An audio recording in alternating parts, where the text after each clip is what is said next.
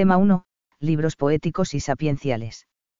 La Biblia cristiana, tal como aparece en los códices más antiguos, presenta los libros que la integran agrupados en tres grandes conjuntos, libros históricos, incluyendo el Pentateuco, libros proféticos, los cuatro profetas mayores y los doce menores, y libros poéticos. Este último grupo incluye el libro de los Salmos, el del Cantar de los Cantares y los que llamamos libros sapienciales, Job, Proverbios, Eclesiastés, Eclesiástico y Sabiduría. Es este tercer grupo el que corresponde a la asignatura que vamos a estudiar. 1. Los libros a estudiar y su situación en la Biblia. 1.1. Libros objeto de nuestra asignatura. En el presente curso vamos a estudiar los siguientes libros de la Sagrada Escritura. Un libro de oraciones, los Salmos de David. Se trata de una colección de 150 poemas. Muchos salmos están atribuidos al rey David. Esta colección se acabó de formar hacia el siglo II AC.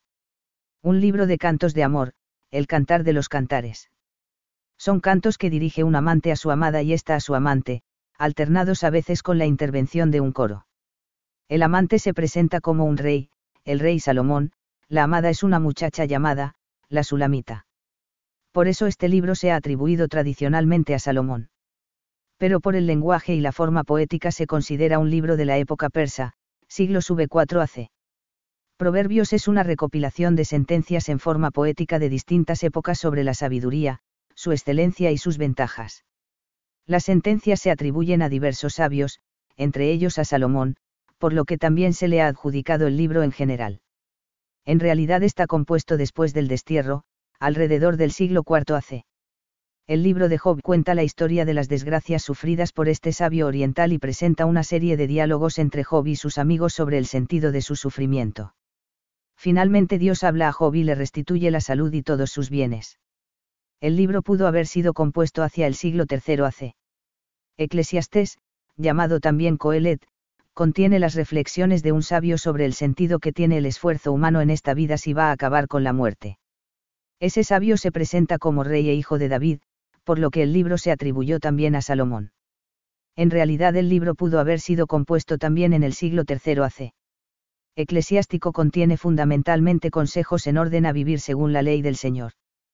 Por el prólogo del libro, escrito por un nieto del autor, sabemos que su autor fue Jesús ben Sirac, de ahí que el libro sea llamado también, Sirácida, y que su época de composición sería alrededor del año 190 AC. Sabiduría es una larga meditación sobre la sabiduría humana como participación de la sabiduría divina. Este libro fue escrito en griego y se nota en él el influjo de la filosofía griega. Aunque se presenta como un libro de Salomón, en realidad está escrito muy cerca ya de la era cristiana, quizá hacia el año 20 AC. 1.2. Lugar y orden de estos libros en el canon bíblico. Estos libros están colocados después de los libros históricos del Antiguo Testamento y antes de los escritos de los profetas. Este hecho no es casual y tiene una significación importante que se percibe comparando cómo se organizan los libros en la Biblia hebrea y en los antiguos códices cristianos que contienen el texto bíblico en griego y en latín. En la Biblia hebrea los libros que vamos a estudiar están situados en último lugar, tras los libros de los profetas, y agrupados con los de Ruth, Lamentaciones, Esther, Daniel, Esdras Nehemías y Crónicas. Todo este bloque constituye el conjunto denominado Ketubim, escritos. El judaísmo oficial posterior al S. Y DC no consideró libros sagrados eclesiástico y sabiduría. Las Biblias protestantes normalmente omiten estos dos libros. En el canon hebreo los libros proféticos se entienden como los que interpretan la ley y muestran su dinamismo, por eso van a continuación de la ley. En el canon cristiano los libros de los profetas se comprenden más bien como los que, anunciando al Mesías, apuntan directamente al Nuevo Testamento y por eso van colocados al final del Antiguo Testamento. En el canon hebreo los poetas y sabios son considerados como los que cantan y meditan la ley. En el canon cristiano, además de eso, se les ve como los que preparan el advenimiento de Cristo, aunque no lo anuncien con la inmediatez de los profetas. En la sección de, libros poéticos, de algunos antiguos códices griegos de la Biblia aparecen otras dos obras, los Salmos de Salomón y las Odas y Oraciones, entre ellas la oración del rey Manasés. También aparece un salmo más, el 151. En algún momento estas obras fueron consideradas sagradas. Más tarde, sin embargo, la Iglesia no las aceptó como inspiradas por Dios, y dejaron de formar parte de la Sagrada Escritura.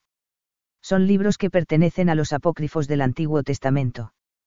Los libros que la Iglesia aceptó, pero el judaísmo no, además del eclesiástico y sabiduría, son, el libro de Judith y el de Tobías, los dos libros de los Macabeos, las partes del libro de Daniel conservadas solamente en griego, la carta de Jeremías y el libro de Baruch, así como amplios fragmentos de Esther. Estos libros son llamados deuterocanónicos por los católicos. Este término indica que solo en un segundo momento fueron reconocidos unánimemente como libros inspirados. La Iglesia ha sido más abierta que el judaísmo en la recepción de libros sagrados de la tradición judía, porque lo ha hecho desde la perspectiva de la fe en Jesucristo, no desde una comprensión centrada en torno a la ley. Los protestantes rechazan los libros deuterocanónicos del Antiguo Testamento y los suelen designar libros apócrifos.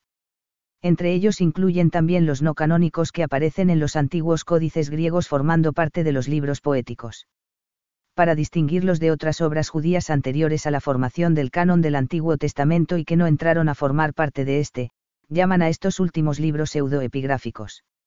Los católicos, en cambio, llamamos apócrifos a todos los que no entraron en el canon, estuviesen o no contenidos en antiguos códices bíblicos. Los libros deuterocanónicos tienen un interés especial para ver la conexión entre el Antiguo y el Nuevo Testamento. Primero porque evidencian la continuidad temporal entre la realización de los planes de Dios con Israel y la aparición del Mesías.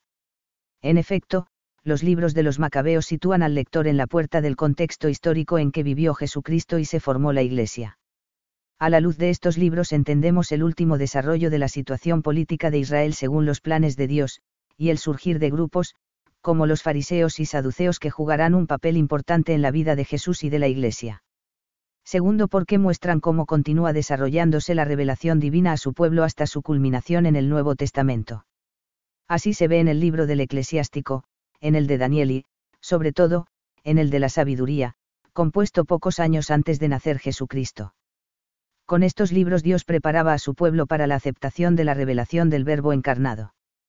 Por otra parte, la antropología empleada en el libro de la sabiduría prepara la que subyace en el Nuevo Testamento. Los siete libros que vamos a estudiar están ordenados de manera diversa en la Biblia hebrea y cristiana. En la Biblia hebrea los libros aparecen en el siguiente orden. Salmos de David. Quizá fue el libro en torno al cual se comenzó a formar la colección de los escritos, Ketubim. Job y Proverbios. Los, cinco rollos, Mejillot, que eran leídos en las principales fiestas judías, Ruth, Cantar de los Cantares, Eclesiastés, Lamentaciones de Jeremías y Esther. El libro de Daniel. Esdras Nehemías y Crónicas. En la Biblia cristiana el orden en que son presentados los libros que estudiamos parece responder a la antigüedad de sus protagonistas o autores supuestos. El libro de Job es colocado el primero porque su protagonista es considerado un patriarca de los tiempos antiguos. Los salmos atribuidos a David. Los libros atribuidos a Salomón, Eclesiastés, Cantar de los Cantares y Sabiduría. El eclesiástico escrito por Jesús ben Sirac a comienzos del S. 2 AC. A pesar de lo indicado, muchos antiguos códices griegos colocan a Job detrás de Cantar de los Cantares. Dos rasgo formal más destacado, el lenguaje poético. 2.1. La poesía en la Biblia. Desde el punto de vista literario, los libros que vamos a estudiar utilizan fundamentalmente formas poéticas de expresión. Los salmos son piezas poéticas compuestas para ser interpretadas musicalmente en su mayor parte en la liturgia del templo. El cantar de los cantares contiene los cantos de amor cruzados entre un amante y su amada, cantos que evidentemente tienen estilo poético. Proverbios, Eclesiastés, Job, Eclesiástico y Sabiduría recogen proverbios breves construidos en verso, o reflexiones más amplias sobre la vida y la sabiduría que mantienen asimismo la forma de poemas. Solo en el libro de Job se distinguen claramente unas partes en prosa, la parte introductoria y la final. El lenguaje poético está presente también en otras partes a lo largo de la Sagrada Escritura. Israel, como en general todos los pueblos, cultivó la poesía desde época muy temprana. Rastros de primitivos poemas, que constituyen quizás los estratos más antiguos de la Biblia, se conservan insertados dentro de los relatos en prosa de carácter más reciente. En general es fácil distinguir los tipos de poesía presentes en la escritura atendiendo a los temas tratados. Épica, cantos de liberación como el de Ex 15,1 a 18, el canto de venganza de Gen 4,23 a 24, propio de las tribus del desierto, cantos de victoria como el de Yeisi 5, o de conquista como en 21,27 a 30. También la emplean los profetas para cantar las gestas divinas, por ejemplo a 3,2 a 19. Lírica, el canto del pozo en Enem 21,17 a 18. El mayor desarrollo lo tendrá en el cantar de los cantares. Sapiencial, un ejemplo es GN 1,27 a 28. Este tipo se encuentra en algunos salmos, Sal 1, por ejemplo, y en los libros sapienciales. Oracional, es el caso de Enem 10,35 a 36. Este tipo constituye el núcleo más importante de la poesía de los salmos. Ourakialar, expresa bendiciones y maldiciones, como en GN 3,11 a 16. Este tipo de poesía fue cultivada especialmente por los profetas que se sirven de ella para presentar con fuerza y belleza su mensaje. Véase por ejemplo 2 re 19,28.32-34, igual a 37,22-29.33-35, o los poemas de Is 5,1 a 7, 38,10 a 20. Elegíaca, cantos de exaltación de personajes en su muerte, como el de David a la muerte de Saúl y Jonatán en 2 siglo I. El espíritu poético pervivió a lo largo de la historia del pueblo de Israel y, en épocas más recientes, se considerará un arte introducir piezas poéticas en medio de los relatos en prosa, como sucede en un M3,3 a 9, 14,4 a 15. Estas piezas generalmente han sido compuestas por el mismo autor del relato en prosa, aunque también es posible que existiesen previamente y el autor las acomode a su narración. En cualquier caso sirven para detener la trama, y, con frecuencia, por tratarse de oraciones, para llevar al lector a elevar el corazón a Dios, y hacer que participe de los sentimientos del autor. En el Nuevo Testamento se encuentra ese mismo fenómeno, especialmente en el Evangelio de San Lucas, donde aparecen los tres famosos cánticos, el Magnificat, LC 2,46 a 54, el Benedictus, LC 1,68 a 79, y el Nunc Dimitis, LC 2,29 a 32. En el libro del Apocalipsis también se recurre a la poesía como forma de expresión de alabanza, cf. AP 15,3 a 4, etc. Todo ello nos da una idea del talante poético del pueblo hebreo. En los libros que ahora estudiamos se suele distinguir un tipo de poesía lírica que se encuentra en algunos salmos y en el cantar de los cantares y otro tipo que tiene más bien carácter sapiencial, propio para transmitir una enseñanza. De ahí de estos libros, unos se designen comúnmente como libros poéticos, salmos y cantar, y otros como sapienciales, proverbios, Job, Eclesiastés, eclesiástico y sabiduría. 2.2. Peculiaridades del lenguaje poético, belleza expresiva y condensación del pensamiento. El lenguaje poético constituye una forma literaria particular por la que se comunica de manera bella un sentimiento interior. El lenguaje poético se caracteriza por su fuerza expresiva, importan mucho las palabras por sí mismas, tanto o más que las ideas expuestas o los acontecimientos narrados. La expresión poética provoca un impacto sensorial que despierta la imaginación del que escucha o del lector para que participe del sentimiento del poeta. Un buen lector recrea el poema hasta tal punto que se identifica con el poeta. De ahí que el poeta busque los puntos más impresionables del posible lector al que se dirige. Buscando ese efecto, el poeta combina ideas, sensaciones, imágenes y ritmo, haciendo que las palabras vayan cargadas de valores concomitantes. En ese sentido, cada tipo de poesía que vamos a encontrar tiene su propia peculiaridad. Los salmos son, por una parte, la condensación expresiva del sentir de Israel ante las experiencias de su relación con Dios a lo largo de la historia, y, por otra, el medio de revivir tales sentimientos en generaciones futuras. Quienes los recitan vuelven a, recrearlos, haciendo de ellos expresión de sus propias vivencias religiosas. El cantar de los cantares hace sentir al lector la atracción mutua experimentada por dos jóvenes enamorados y la ansiedad por el encuentro. Mediante el uso de metáforas, a veces atrevidas, expresa la belleza de ambos jóvenes de manera que impacta en el lector. El ritmo que imprime la intervención del coro hace que el lector se sienta invitado a participar de la admiración ante aquella belleza. Los libros sapienciales usan un procedimiento poético que sugiere una manera intuitiva y certera de adquirir conocimiento y sabiduría desde la observación de la realidad. A la vez, reflejan también un modo lingüístico de transmitir tal conocimiento de forma que sea impactante al lector y fácil de recordar. Las expresiones breves y condensadas se desarrollan después en poemas más largos que llevan a la meditación sobre la conducta o a la contemplación de la sabiduría. 2.3. Procedimientos poéticos más importantes en la Biblia, el paralelismo, los recursos fónicos y la estrofa. Una de las principales características de la poesía es el ritmo. Ritmo es la repetición sucesiva de un elemento fónico que guía la frase. El ritmo hace que los sentidos presten atención y surja la representación de las ideas que se quieren comunicar. Hay un ritmo externo y un ritmo interno o conceptual. En la perfecta integración entre ambos ritmos está la calidad poética. La poesía hebrea adquiere su ritmo externo mediante los acentos, pero en ella lo realmente importante es el ritmo interno o conceptual. Los recursos estilísticos de la poesía hebrea son el paralelismo, la versificación y la estrofa. Un poema está construido por versos y estos agrupados en estrofas. El verso corresponde por lo general a un versículo y se compone normalmente de dos hemistiquios, formando así un dístico. Hay excepciones, como Sal 111 y 112 en los que cada hemistiquio aparece como un verso y otras veces en que los versos tienen tres miembros. El paralelismo el ritmo conceptual se expresa mediante el paralelismo. Este consiste en la igualdad o semejanza entre las dos partes que integran el verso y en que los pensamientos, o palabras, de una parte se correspondan con los de la otra. Se llama interno cuando se da entre los hemistiquios de un versículo y externo cuando se encuentra en dos versículos consecutivos. El paralelismo tiene una importancia fundamental y es como un movimiento continuo, musical y reiterativo. El paralelismo se da también en otras literaturas vecinas de Israel.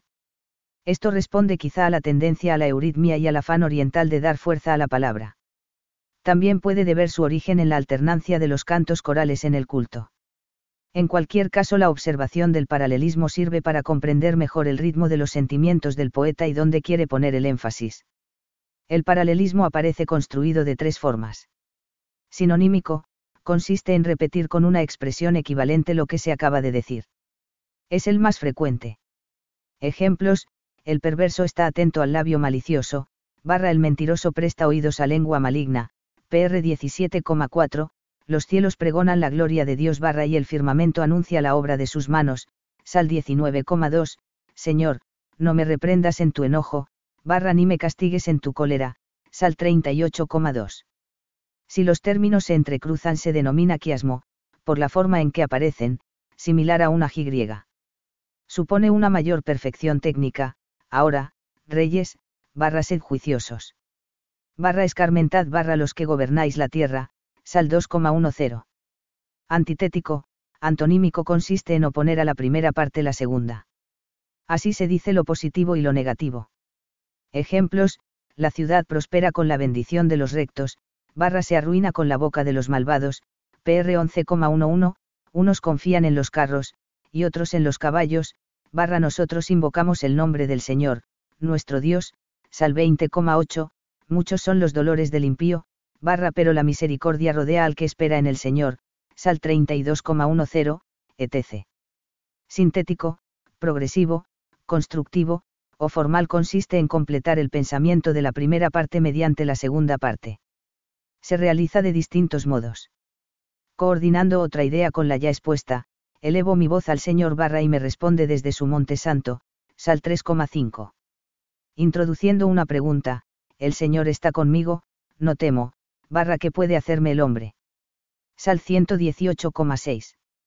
Proponiendo una comparación, mejor es refugiarse en el Señor barra que confiar en el hombre, Sal 118,8 mostrando el contraste entre dos situaciones, el Señor me ha castigado duramente, barra pero no me ha entregado a la muerte, Sal 118,18. Introduciendo una subordinada final, el ángel del Señor se sitúa alrededor de los que le temen barra para librarlos, Sal 34,8, o condicional, si el Señor no edifica la casa, barra en vano se afanan los constructores. Barra si el Señor no guarda la ciudad, barra en vano vigilan los centinelas, Sal 127,1. El verso a veces se complica con estructuras de tres o cuatro partes, versos trimembres y cuatrimembres. Cuando se reitera una parte de la frase y resultan tres miembros aparece el paralelismo trimembre, típico de la poesía antigua, las nubes descargaron sus aguas, barra los cielos lanzaron su voz, barra centellearon tus saetas, Sal 77,18. Cuando se amplían cada una de las dos partes del verso, y resultan así cuatro miembros, aparece un paralelismo articulado, cuatrimembre, y no sean, como sus padres, barra una generación rebelde y contumaz, barra una generación de corazón voluble, barra de espíritu infiel a Dios, Sal 78,8. Otro ejemplo, que no hay verdad en sus bocas, barra sus entrañas son malicia, barra su garganta es sepulcro abierto, barra aunque adulen con su lengua, Sal 5,10. A veces el paralelismo puede estar construido sobre una idea de lugar o movimiento, o de ambas cosas a la vez como encontramos en Sal 1,1, dichoso el hombre que no sigue el consejo de impíos, barra ni se detiene en el camino de los pecadores, barra ni toma asiento con los farsantes, barra sino que se complace en la ley del Señor, barra y noche y día medita en su ley. La idea de lugar va aquí unida a un movimiento ascendente, consejo, camino, asiento barra seguir, detenerse y tomar asiento. El paralelismo también puede construirse sobre una palabra que se repite. Pues, en verdad, tus enemigos, Señor, barra en verdad, tus enemigos perecerán, barra todos los malhechores desaparecerán, Sal 92,10. También puede usarse la repetición de una forma gramatical, el Señor está sentado sobre el diluvio, barra el Señor está sentado como Rey eterno, Sal 29,10. Cuando una parte del primer miembro se repite en el segundo nos encontramos ante el llamado ritmo gradual, tienen boca, y no hablan, barra tienen ojos, y no ven, Sal 115,5, hijos de Dios, dad al Señor, barra dad al Señor la gloria y el poder. Barra dad al Señor la gloria de su nombre, barra postraos ante el Señor en su atrio santo, Sal 29,1 a 2, o, casa de Leví, bendecid al Señor barra los que teméis al Señor, bendecid al Señor, Sal 135,20. El ritmo gradual también puede estar basado en palabras sinónimas, te declaré mi pecado, barra no te oculté mi delito. Barra dije, confesaré mis culpas al Señor. Barra y tú perdonaste mi culpa y mi pecado, Sal 32,5, o utilizando atracciones sintácticas, bendigo al Señor en todo tiempo, barra continuamente su alabanza está en mi boca, Sal 34,2. La sonoridad. El paralelismo contribuye a formar el verso atendiendo a los conceptos, pero la poesía hebrea utiliza al mismo tiempo otros recursos relacionados con la sonoridad de las palabras. La sonoridad, que evidentemente solo se percibe en la lengua original, se consigue con la aliteración, coincidencia de sonidos al comienzo de las palabras o de las sílabas. La asonancia, coincidencia sonora en las vocales acentuadas. La paranomasia, juegos de palabras. La onomatopeya, es decir, uso de palabras cuyo sonido recuerde lo que se describe. El verso a su vez viene marcado por el número y colocación de acentos tónicos. A una sílaba tónica siguen las átonas en número indeterminado. Lo que cuenta en la poesía hebrea son las sílabas tónicas. Para percibir el efecto sonoro debido a los acentos estos han de oírse en hebreo con sumo detalle. Una estructura bien definida es la quina, combinación de dos partes desiguales que tienen acentos en número de 3 más 2, 4 más 2 o 4 más 3. Recibe ese nombre porque se emplea con mucha frecuencia en los cantos de lamentación, quina. Es raro encontrar versos de cuatro acentos o tetrámetros, 2 más 2. Son más frecuentes los de 5 acentos o pentámetros, 2 más 3, y los de 6, hexámetros, en diversas combinaciones, 3 más 3, 2 más 2 más 2, 4 más 2, 2 más 4. En el verso de tres miembros las combinaciones de acentos pueden ser variadas, 2 más 2 más 2, 3 más 3 más 3, 4 más 4 más 4, 3 más 3 más 2, 3 más 2 más 3, 4 más 4 más 3. La métrica ayuda a veces a reconstruir el texto cuando es oscuro. Pero en la poesía hebrea el sistema de versificación por acentos no se desarrolló con gran perfección. La estrofa. Se entiende por estrofa la agrupación de varios versos. La delimitación viene indicada por el sentido del texto o por alguna característica formal, como las asonancias, el ritmo acentual, las letras iniciales, las alternancias y frases repetidas, etc. Con todo, no es claro que haya siempre una división estrófica bien determinada. Así lo muestra la diversidad de opciones en múltiples ediciones de la Biblia. Habrá de tenerse en cuenta El sentido general de un grupo de versos que corresponda al de otro grupo, a veces en paralelismo de diverso tipo. Los estribillos, como en el Sal 42, donde los VV. 6 y 12, ¿por qué te habéis, alma mía, y por qué te me turbas? Espera en Dios, que aún podré alabarlo, salvación de mi rostro y Dios mío, marcan la división del Salmo. Las letras del alfabeto con las que a veces se inicia un grupo de versos. Son los salmos llamados acrósticos, CF. Sal 25, 34, 37, 111, 112, 119, 145. La aparición de la palabra, Sila, CF. Sal 3,3.59. El significado de este término parecer ser el de intervalo, o pausa, según la traducción de los 70. Aparece 71 veces en los Salmos y 3 en Habacuc, ordinariamente al final de un verso, y no tiene nada que ver con el contenido. Podría ser una anotación litúrgica o musical. 3. La revelación divina testimoniada en los libros poéticos y sapienciales. Desde el punto de vista teológico, todos esos libros, por ser parte del Antiguo Testamento, participan del mismo valor que la Iglesia atribuye a la Sagrada Escritura, y su importancia teológica está en que muestran la forma de actuar de Dios con los hombres, cf. De Iberbum XV. Esto aparece no tanto mediante la narración de los acontecimientos salvíficos, o con el anuncio de castigos, como sucede en los libros históricos o proféticos, sino mediante la alabanza y la oración al Dios que se ha revelado a su pueblo, y mediante la reflexión sobre la excelencia de la ley que le ha otorgado. Preparan el advenimiento de nuestro Señor Jesucristo mediante la oración confiada pidiendo la ayuda de Dios, y mediante la contemplación anticipada del Verbo, es decir, de la sabiduría divina actuando en el mundo y entre los hombres.